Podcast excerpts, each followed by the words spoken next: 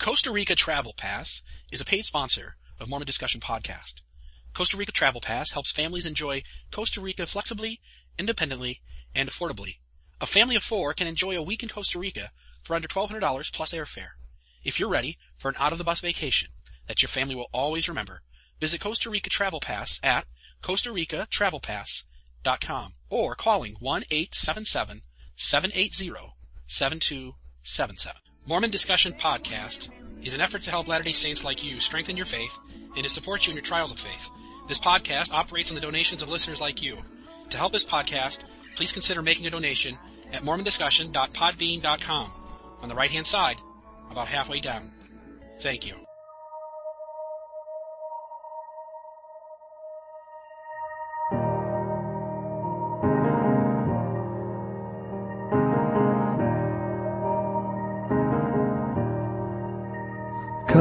Fount of every blessing, tune my heart to sing thy grace. Streams of mercy never ceasing, call for songs of Welcome to another episode of Mormon Discussion. I am your host, Bill Reel. I'm grateful to have you with us today. You can reach me by email at reelmormon at gmail.com. That's R-E-E-L-M-O-R-M-O-N at gmail.com. You can find this podcast on iTunes, but you're only going to find the most recent 20 or so episodes. So please check out the podcast at its host site, mormondiscussion.podbean.com. That's Mormon Discussion, all one word, dot P-O-D-B-E-A-N dot com. You can also find us on Facebook under the name Mormon Discussion, all one word. Now to what you've been waiting to hear. Brother Richard Bushman, welcome to the podcast. How are you today? Very well, thanks. Glad to have you on. All my listeners are going to know who uh, who you are. So I don't know that a an introduction is in place, but I, I would certainly love for you to maybe just share a few thoughts with us on some background from you, uh, if you don't mind. Well, uh, I was um, born in Salt Lake, but I was part of the Mormon diaspora during the Great Depression when my dad had trouble getting enough work in Salt Lake. He was a fashion artist. So we uh, moved to Portland where he worked for Meier and Frank, a big department store there that later bought ZCMI.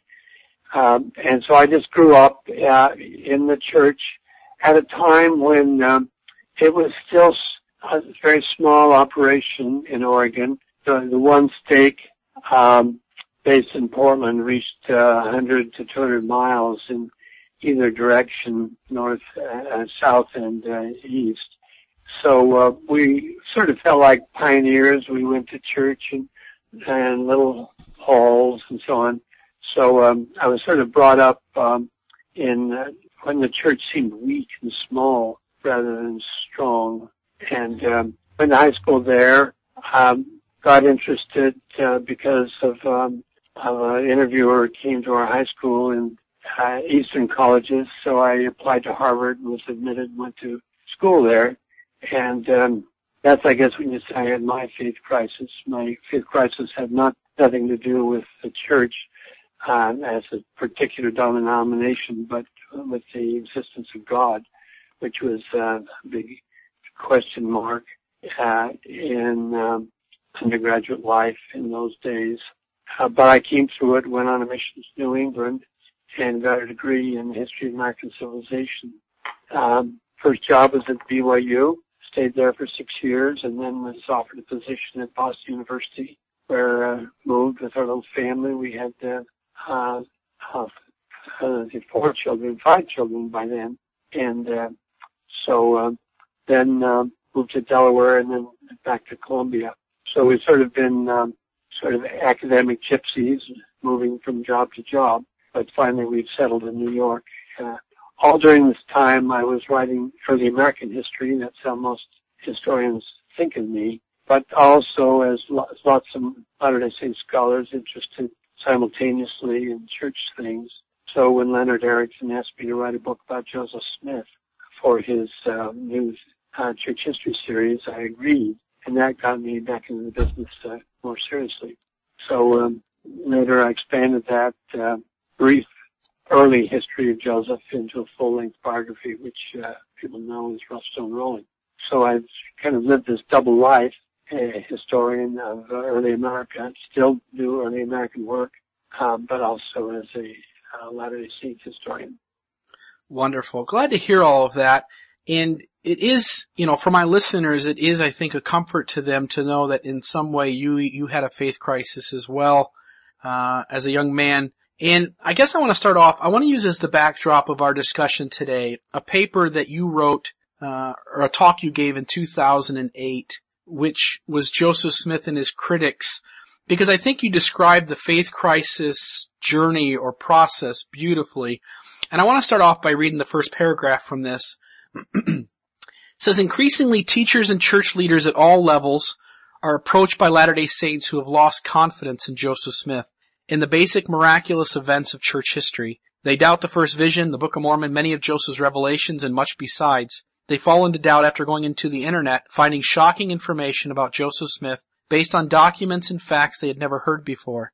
A surprising number had not known about Joseph Smith's plural wives. They are set back by differences in the various accounts of the first vision, they find that Egyptologists do not translate the Abraham manuscripts the way Joseph Smith did, making it appear that the book of Abraham was a fabrication. When they come across this information in a critical book or read it on one of the innumerable critical internet sites, they feel as if they've been introduced to a Joseph Smith in church history they had never known before. They undergo an experience like viewing the famous picture of a beautiful woman who in the blink of an eye turns into an old hag. Everything changes. What are they to believe? The reason I start off reading that you describe my experience perfectly. When I encountered my faith crisis, this is exactly the way I felt. This is the, the reasons I ran into problems. And, and so how did you get such a good feel for, for how many, how can I say it this way? How did you get such a good feel for the way in which we're, a lot of us are struggling with doubts and with a faith crisis? Well, I was uh, kind of in the middle of that uh, almost from the beginning when the internet became accessible to so so many people. Uh, because I had um, uh, written Stone Rolling, which seemed to bring uh, a number of these issues out into the open, people thought of me as uh, someone to turn to when they got in the middle of this. So I was received innumerable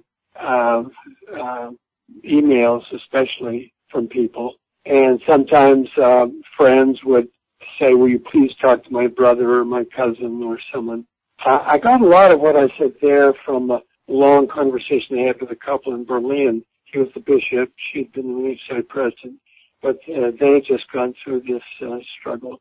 And I actually checked that article with um, this brother, uh, and he gets quoted later on in the piece uh, to make sure I was being uh, authentic.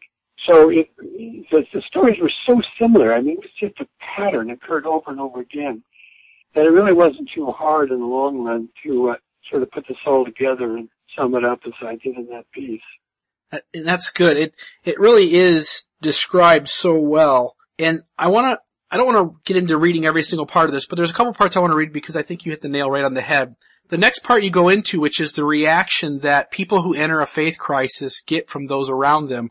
You say often church leaders, parents, and friends do not understand the force of this alternate view. Not knowing how to respond, they react defensively. They are inclined to dismiss all the evidence as anti-Mormon or of the devil. Stop reading these things if they upset you so much, the inquirer is told. Or go back to the familiar formula of scriptures, prayer, and church attendance.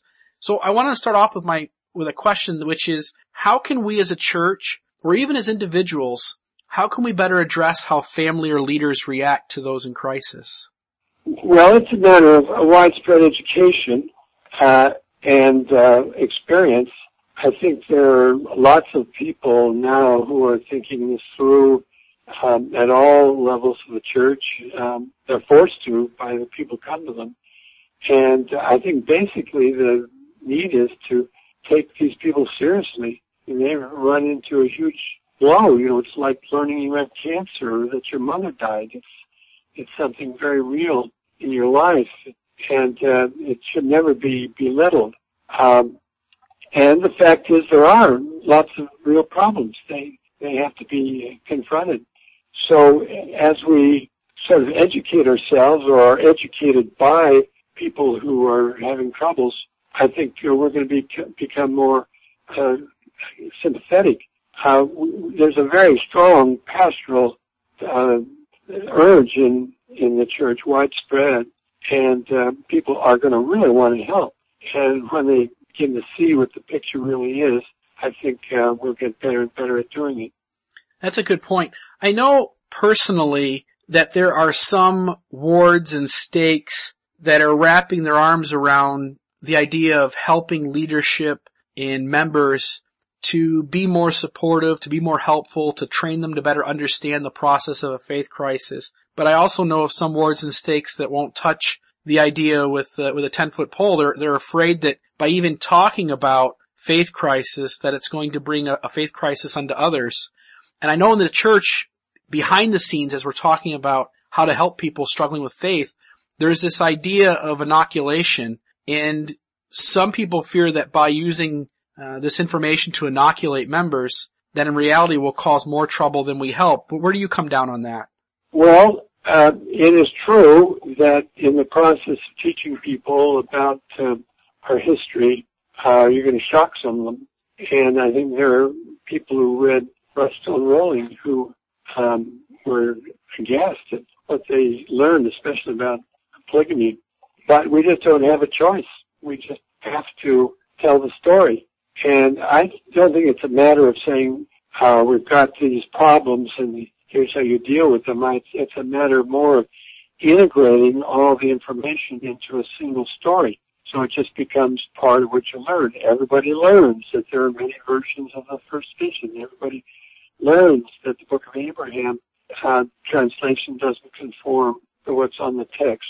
Uh, these things just have to be told. I always say it's it's like telling your kids about sex. If you're all uptight about it, they're going to be uptight about it. But if you take it as just part of life and they're a little more casual, uh, they will take it the same way and it won't, it won't upset them nearly as much. So there are people in the church who once knew. I, I remember in my testimonies after I joined the church, I was very prone to get up and say, I know with every fiber of my being that, that this is true and that is true. And I would see everything as miraculous and, uh, and maybe put more behind what God was doing with me or with the people around me than what was actually going on. For those who, who once knew and now they only believe, a lot of them get flack or feel resistance from members around them and they're almost seen as less than. And so my question is, what would you say to those who, as they see someone in a faith crisis, their immediate reaction is to see them as, as being less than faithful? Yeah, that's really a tricky question. It's like someone who's been divorced. Uh, they're great one day and then they're divorced and think, oh, you've got problems. And we, we just subconsciously begin to, uh, treat them differently. Uh, I, I'm hearing more and more talk, of course it's in the circles where I live, and it's not in the wider church, that uh, really doubt is part of faith and that uh, I have a son who has trouble believing, but he lives his life in a good Mormon way, says prayers, serves in the church. And I say he exercises faith. And I find that very admirable that he just believes there's something good there and he's going to hold on and uh, that things will work out for him as, as time goes by. So I, I think it's just a matter of widening the spectrum. And partly it'll be from talks and conference and sort of authoritative statements saying, look, don't give up if you have, have doubts. Um, it's part of ordinary life. Um, but part of it will just be from experience. It'll be people like you bearing your testimony. And uh, my guess is, I'm just really guessing here now, is that you may have got some negative responses at first, but as it goes along and you prove yourself faithful and willing to do your part in the church, um, people become adjusted to it. And they say, well, there it is. You may have doubts, but he's a good guy. In, in trying to understand how, how faith develops, the missionaries go out and they teach Moroni chapter 10.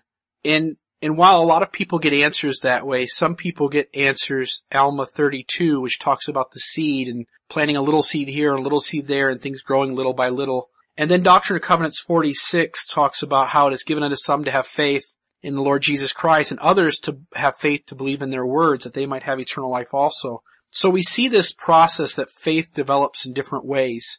Yet in the church we kind of value people who have knowledge over people who hope or believe. And I know Elder Holland in his last conference talk addressed that belief was okay, that there was nothing wrong with believing.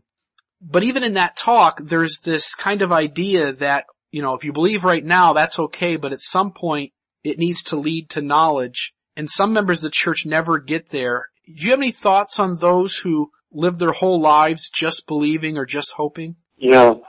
Well, I, I love those people, and I think that's actually the state of, of human life.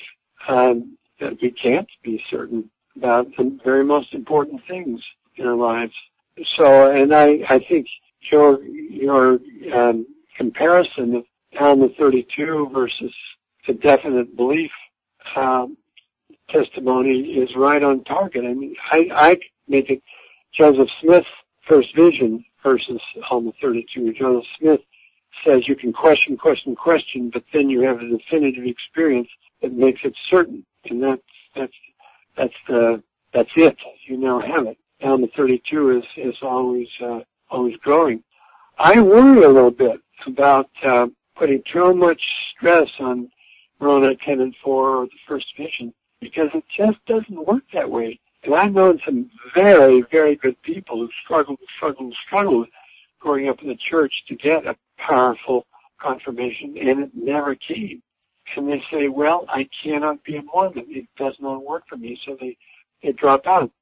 I think that's a, that's a bad mistake.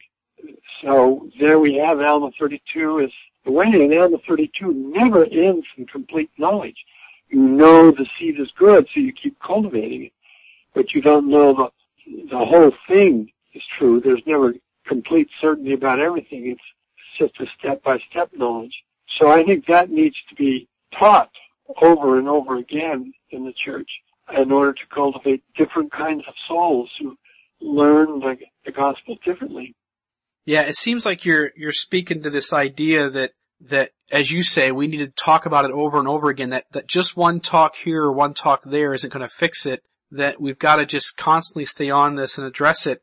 And, and in your 2008 address, you gave some suggestions on how we can better deal with this difficult information that people come in contact with. And, and the first step you list, you say we begin by agreeing that criticisms of Joseph Smith should not be dismissed as foolish or purely evil.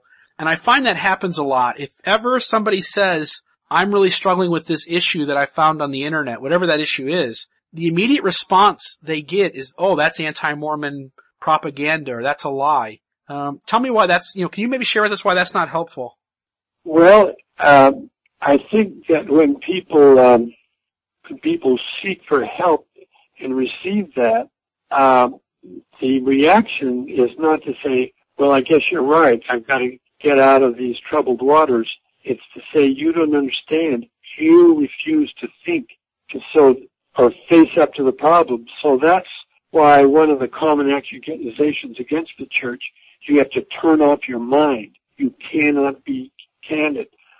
I had a guy in one of my seminars on Mormon culture, very faithful person, and he said uh, he had always worried about um, studying church history for fear he'd run onto things that he'd have to suppress or couldn't be candid about.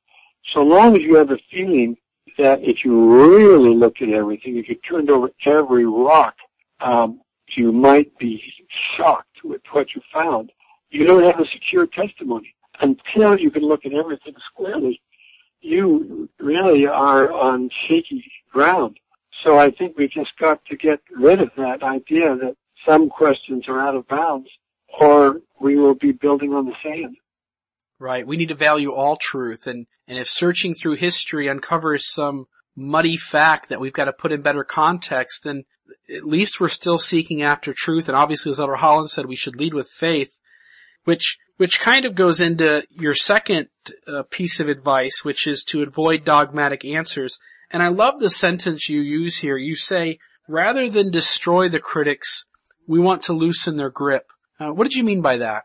Well, the, the um, I think one of the problems is that you get dogmatism versus dogmatism. That um, so many of the people who have their sh- faith shaken knew for sure they had certain testimony, and then they lose their testimony, and then they know for sure that the church is false, and they're just as dogmatic after the change as, as before. And neither one of them is sound or based on a real search for understanding.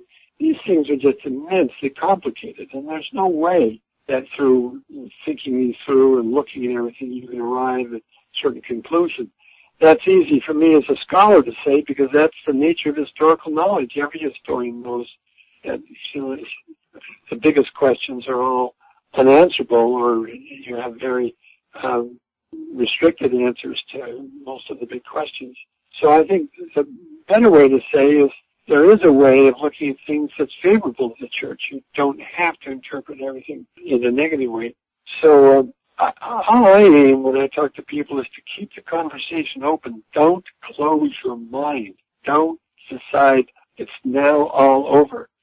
I'm trying to rehabilitate the word investigator. We make the investigator as a preliminary stage to full-fledged membership.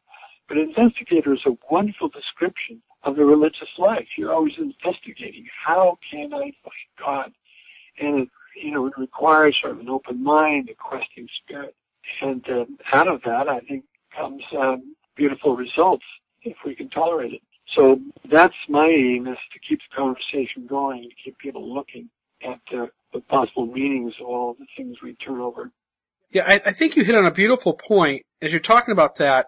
If if rather than we try to bury the critic in their argument, we simply say, hey, there's other possible conclusions, other ways to look at this information, then all of a sudden agency's back on the table. And for those people who want to lead with faith, now they have two conclusions they can go to and, and, and with faith being on the table, with both conclusions being reasonable and perhaps valid, it then puts the choice back in their own hands which I think more times than not can lead one to stay in the church and to make their way through it and figure it out. Yeah, I'm with you 100% on that. I think it's uh, it very beautifully. I think Terryl Givens has stated that case as well as anyone. And for me, that's that's very that's exactly the goal we should strive for. Yeah, you mentioned Terryl. I know you and Terryl, and I think Fiona as well, have uh, have been going around at least doing one, maybe there's more on the works, but some firesides for people who are struggling with their faith. And, and one question I want to ask is there are some people who once believed, they encounter this stuff, they determine the church isn't true and they leave, and they think that those who stand and, and continue to say, hey, hang in there, there's room for faith, we believe, tend to think that some of us are faking it. Uh, any thoughts from you on, on the gospel and how how there really is room for faith and there's more to it than just faking it and, and going along on, on, on something less than. I will confess, um, I try to be very tolerant of people, but I'm pretty resentful of that conclusion that anyone who really believes is it. That's very, very presumptuous to say about someone else, and especially when you're talking about people of character and standing and commitment and very responsible people um, I think it's it's a kind of a of a second grade defense of your own certainty that you say everyone, if they were honest, would see things exactly the way I do. That's the kind of dogmatism that I've been objecting to.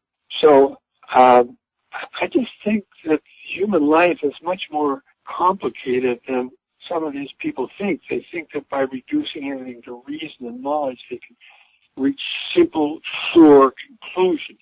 But uh, the history of philosophy, the history of religion, the history of science shows that's not true. Things are always up in the air. Things are always having to be reformulated. So to say that someone couldn't, in good judgment, looking at all the facts, arrive at the conclusion that the gospel is true, that God is leading us, that He's there and answering our prayers, I think that's um, as I say, I think that's presumptuous. Right, I, and I agree with that. It's very easy, like you say, to think that the rest of the world would respond the same way you do if they had the same information you have. But in reality, even if we give a hundred people in the room the exact same information, people will come up with different conclusions. And it's, and like you say, it's presumptuous to assume that you've got the right answer and the other 99 people are off base and somehow need to arrive at where you're at. Yeah, yeah, exactly. The the other thing I wanted to ask, and this kind of ties into one of the questions I asked earlier, but is there anything that uh, that you and me and, and others in the church who understand the issue of faith crisis, is there anything we can do to stand out as safe people for others to, to see and recognize so that they know there's someone they can come talk to? Well, I think just airing the issues, just as you're doing on this blog, um, is a huge part of it.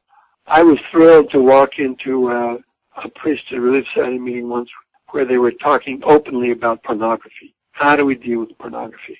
Once you can get the a big problem out in the open where everybody can talk about it, you're sort of halfway home to dealing with the difficulty. And I think the more we can talk about these problems and recognize those difficulties and uh, sort of talk about the ways we have resolved our own issues, uh, the better it is. Our high priest group in Manhattan is terrific on that. We're all old warriors in the church, been bishops, etc.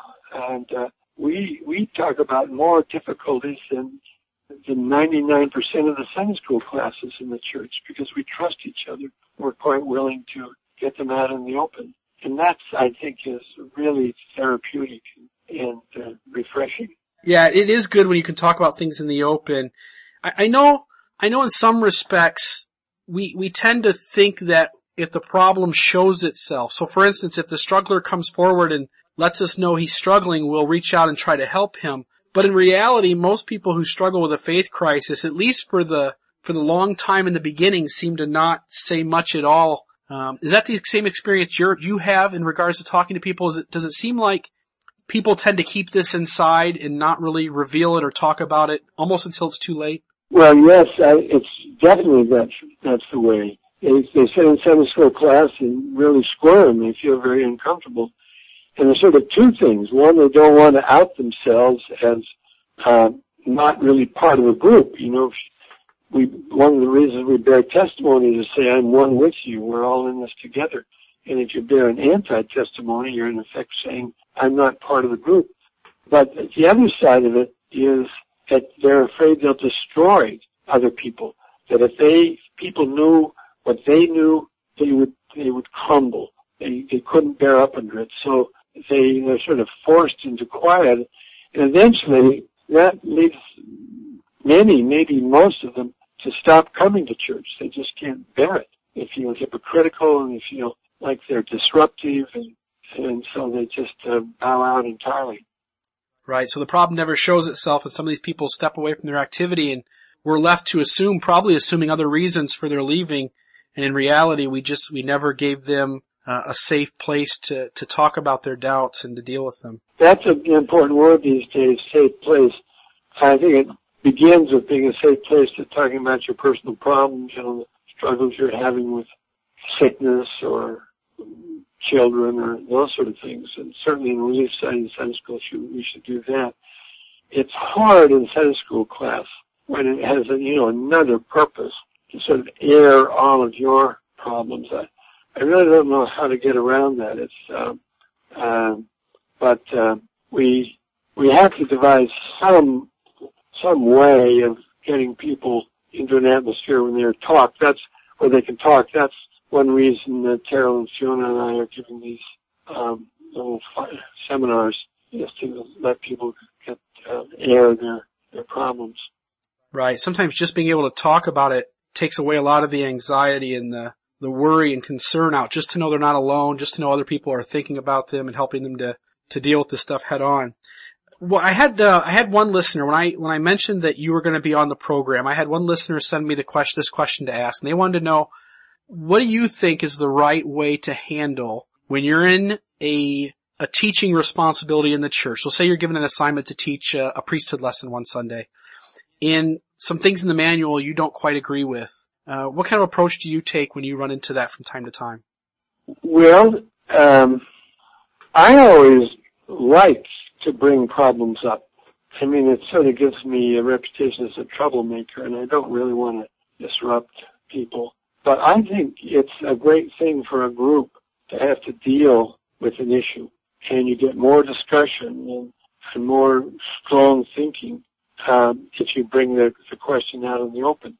if you do it in a iconoclastic way, trying to shock people or trouble them, it won't work. Uh, people don't want you to, to show off that you, you know more difficult questions than they could possibly answer. But if you say, look, brothers and sisters, here's a problem. How do we deal with this? What what do we tell our children about this if this comes up, or our neighbors if they bring up the question? You can't do too much of that, but you can bring something like that, I, I think, in, in lessons quite regularly, and the group will rally around you. You don't even have to have an answer for it. You let the group find an answer for it. And I think they'll have a great time in the process. That's good advice. Often, and I didn't mean to, I guess, throw that question at you without any preparation. What I was thinking was, sometimes in the manual we'll have lessons on, for instance, uh, Thomas Marsh and the milk strippings. And sometimes the manuals are very basic and simple and they make, they make stories in history out to be much simpler than what it is. And in reality, things can be a lot more difficult. And I think what you offer is a great point, which is don't, don't duck away from the fact that there's something in the manual that you think is more complicated than what they're saying. Throw the question out there and get a discussion going. And, and like you say, there's ways to approach that that are helpful and there's ways to approach that where you're demeaning from the class and to stay away from the latter. Yeah, I, I would say so. The, the trouble with that milk stripping stories, which makes me uncomfortable too, uh, is that in order to turn it into a problem, you have to give a lot of historical background and say this is not likely to be true and here's what the real situation was. That's complicated. So I don't think that's a good example of something that a class can handle because it's a matter of factual knowledge, which they don't have. You need something that has more of a moral or psychological um, dimension to it, which they can cope with better. Excellent.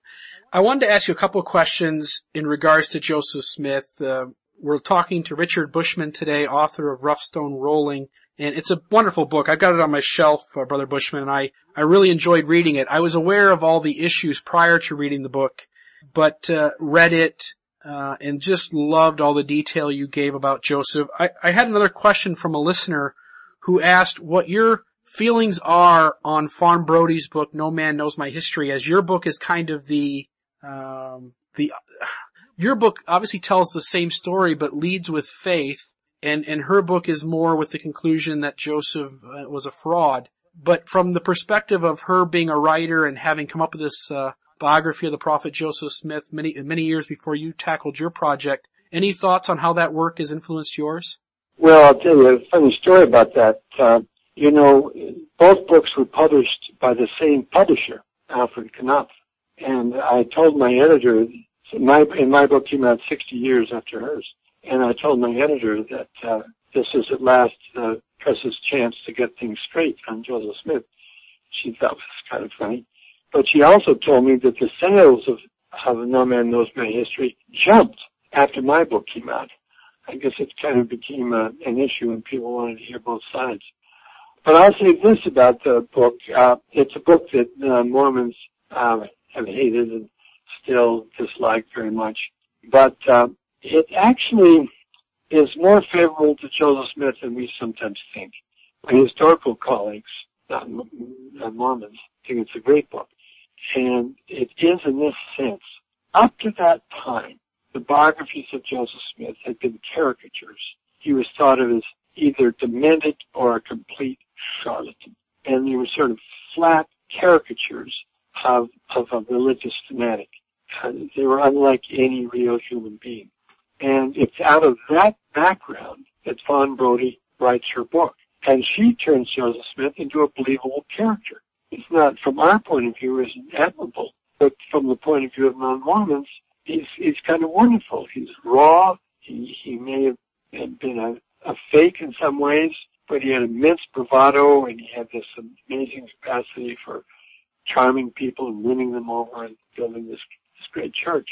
So uh, I I tend to speak uh, rather positively of the book, uh, historiographically speaking, even though I think Brodie had um, a deaf ear. She was tone deaf to religious theological stuff.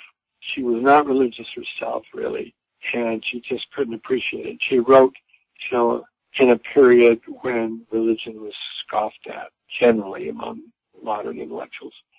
And so that is a great deficiency in the book, but uh, it still, I think, is a, a marvelous achievement. What uh, if Joseph Smith were here today? Is there a question you'd like to ask him? Well, my answer uh, always to that is, uh, did you enjoy being a prophet?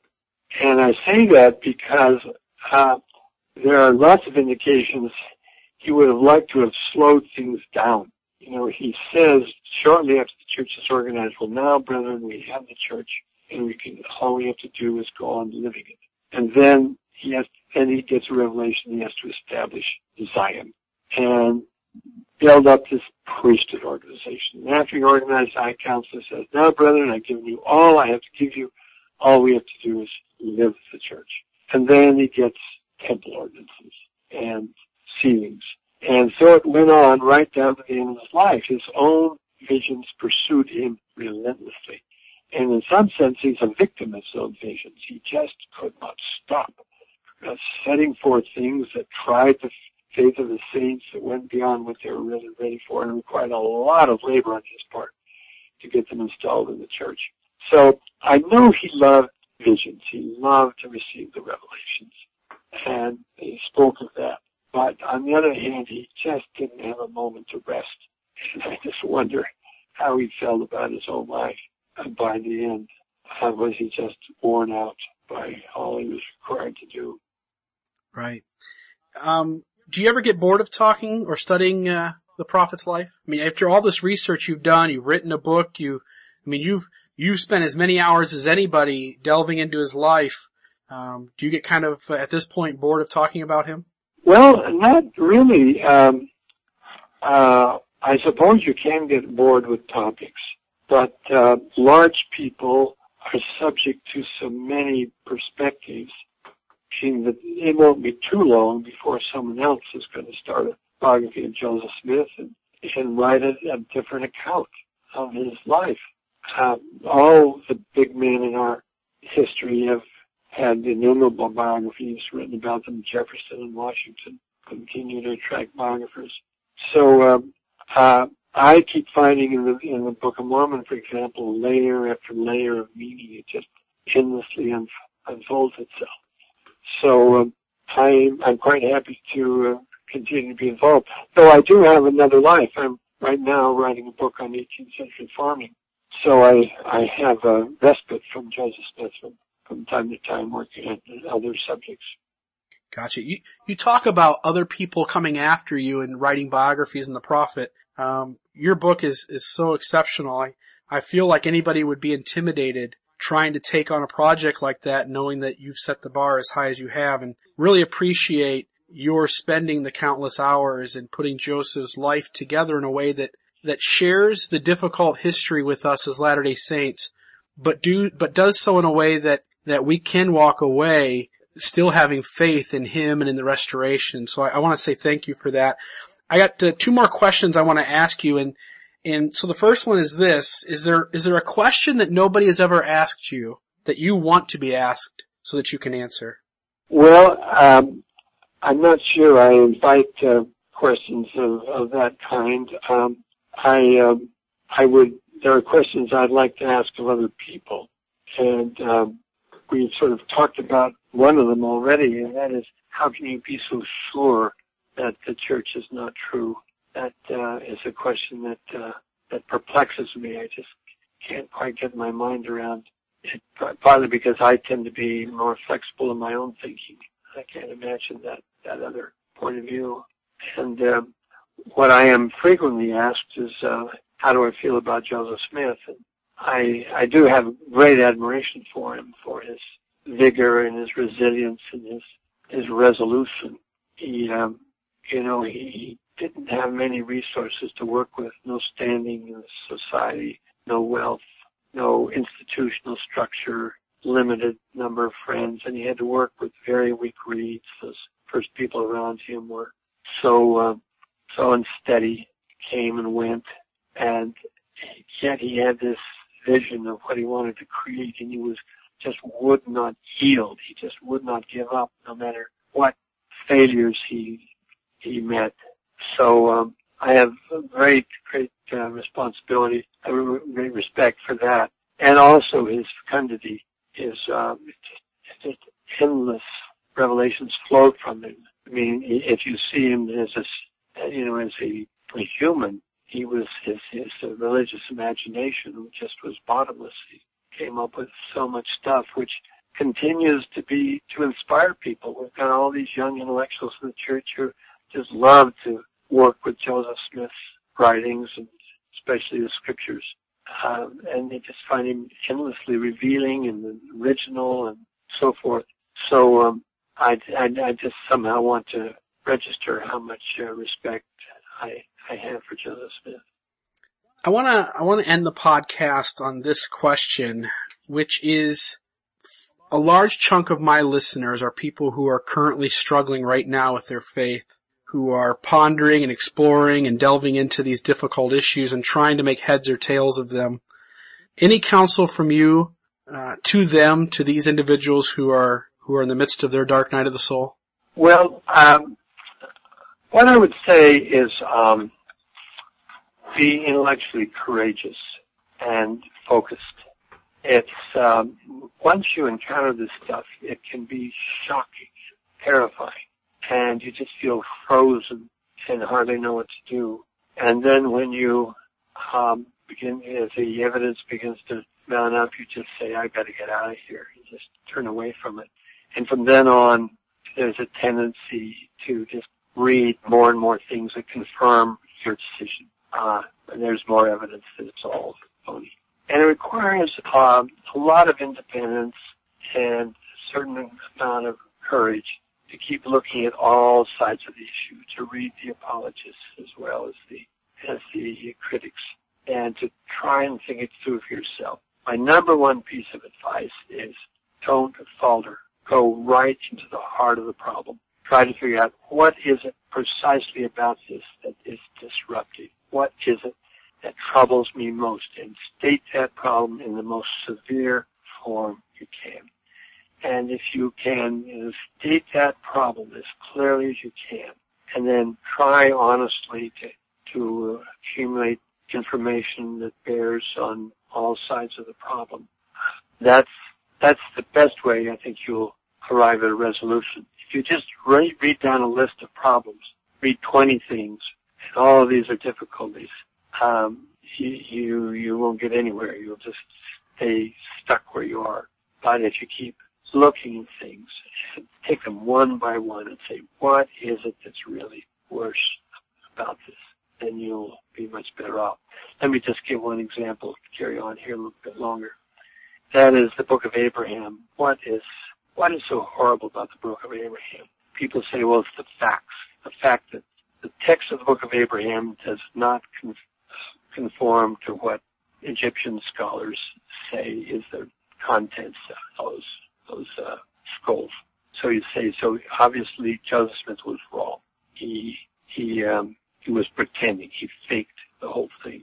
But um, in my opinion, um, what we're really saying is that Joseph Smith didn't know what was on that text. The text itself is quite remarkable. The Book of Abraham, as is as it's in our scriptures, is, a, is an incredible document and is strangely like other Abrahamic texts from uh, antiquity. So it holds up pretty well. What doesn't hold up is the fact that Joseph Smith thought he had the writings of Abraham, and he very well probably he probably didn't have writings of Abraham. So the question is not the facts about was he right or wrong, but was he himself misled? And then it becomes a theological question. Would God allow a prophet to whom he wishes to give a revelation to misunderstand what the scrolls were that he had in his hand? And some people would say it's impossible that God would deceive his prophet. But others would say the aims of the Lord were to get this revelation out. And um, the fact that Joseph Smith didn't understand what he had um, is not this particularly disruptive lots of prophets don't really understand. Probably lots of us don't understand lots of things about our lives. So that's why I say if you go right into the heart of, of the problem, I think in many cases it gets down to a theological or a moral issue rather than a factual one. And once you've stated that problem, would God let his prophet misunderstand something? Um, then I think you've got to the heart of the matter. I think that's, that's beautiful. When you, as you point out, it's, when, especially when you talk about the book of Abraham, what Joseph produced is not the problem, it's the method. And then the method obviously can be, can be looked at in different ways, but when you go to what the actual production was of that method, that production holds up and, uh, and appears to be an inspired work, appears to match up with, like you, like you state, other works that, uh, uh, revolve around Abraham from antiquity. So I think you make a beautiful point there. I, I appreciate so much you being on. The, the, I'm having Terryl Givens on in a few weeks as well, and, and I split this up in two ways. I, I wanted you to, to speak to us in ways that we can be better supportive of the person struggling. I think you did a beautiful job of that. Um, I just want to say thank you from the bottom of my heart. I appreciate all the work you do, and I appreciate all the time you spend helping those who struggle in their faith.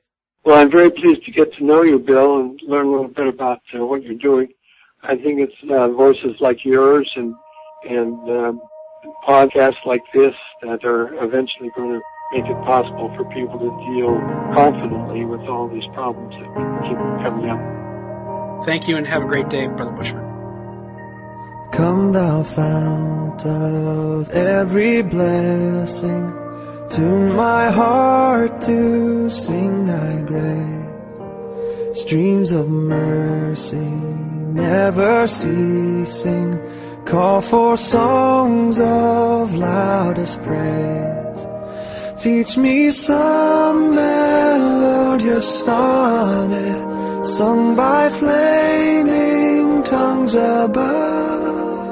Praise the mount, I'm fixed upon it, mount of thy redeeming love.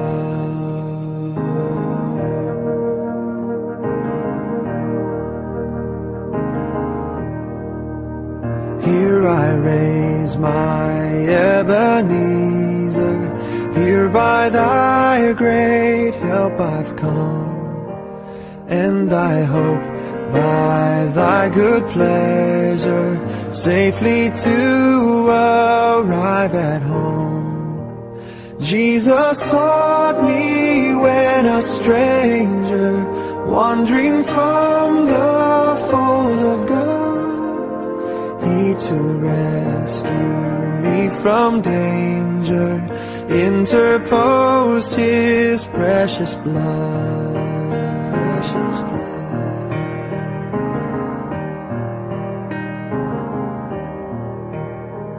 That day when freed from sinning, I shall see thy lovely face, clothed then in blood-washed linen, how I'll sing thy sovereign grace. Come, my Lord, no longer tarry, take my ransom Send thine angels now to carry me to realms of endless day.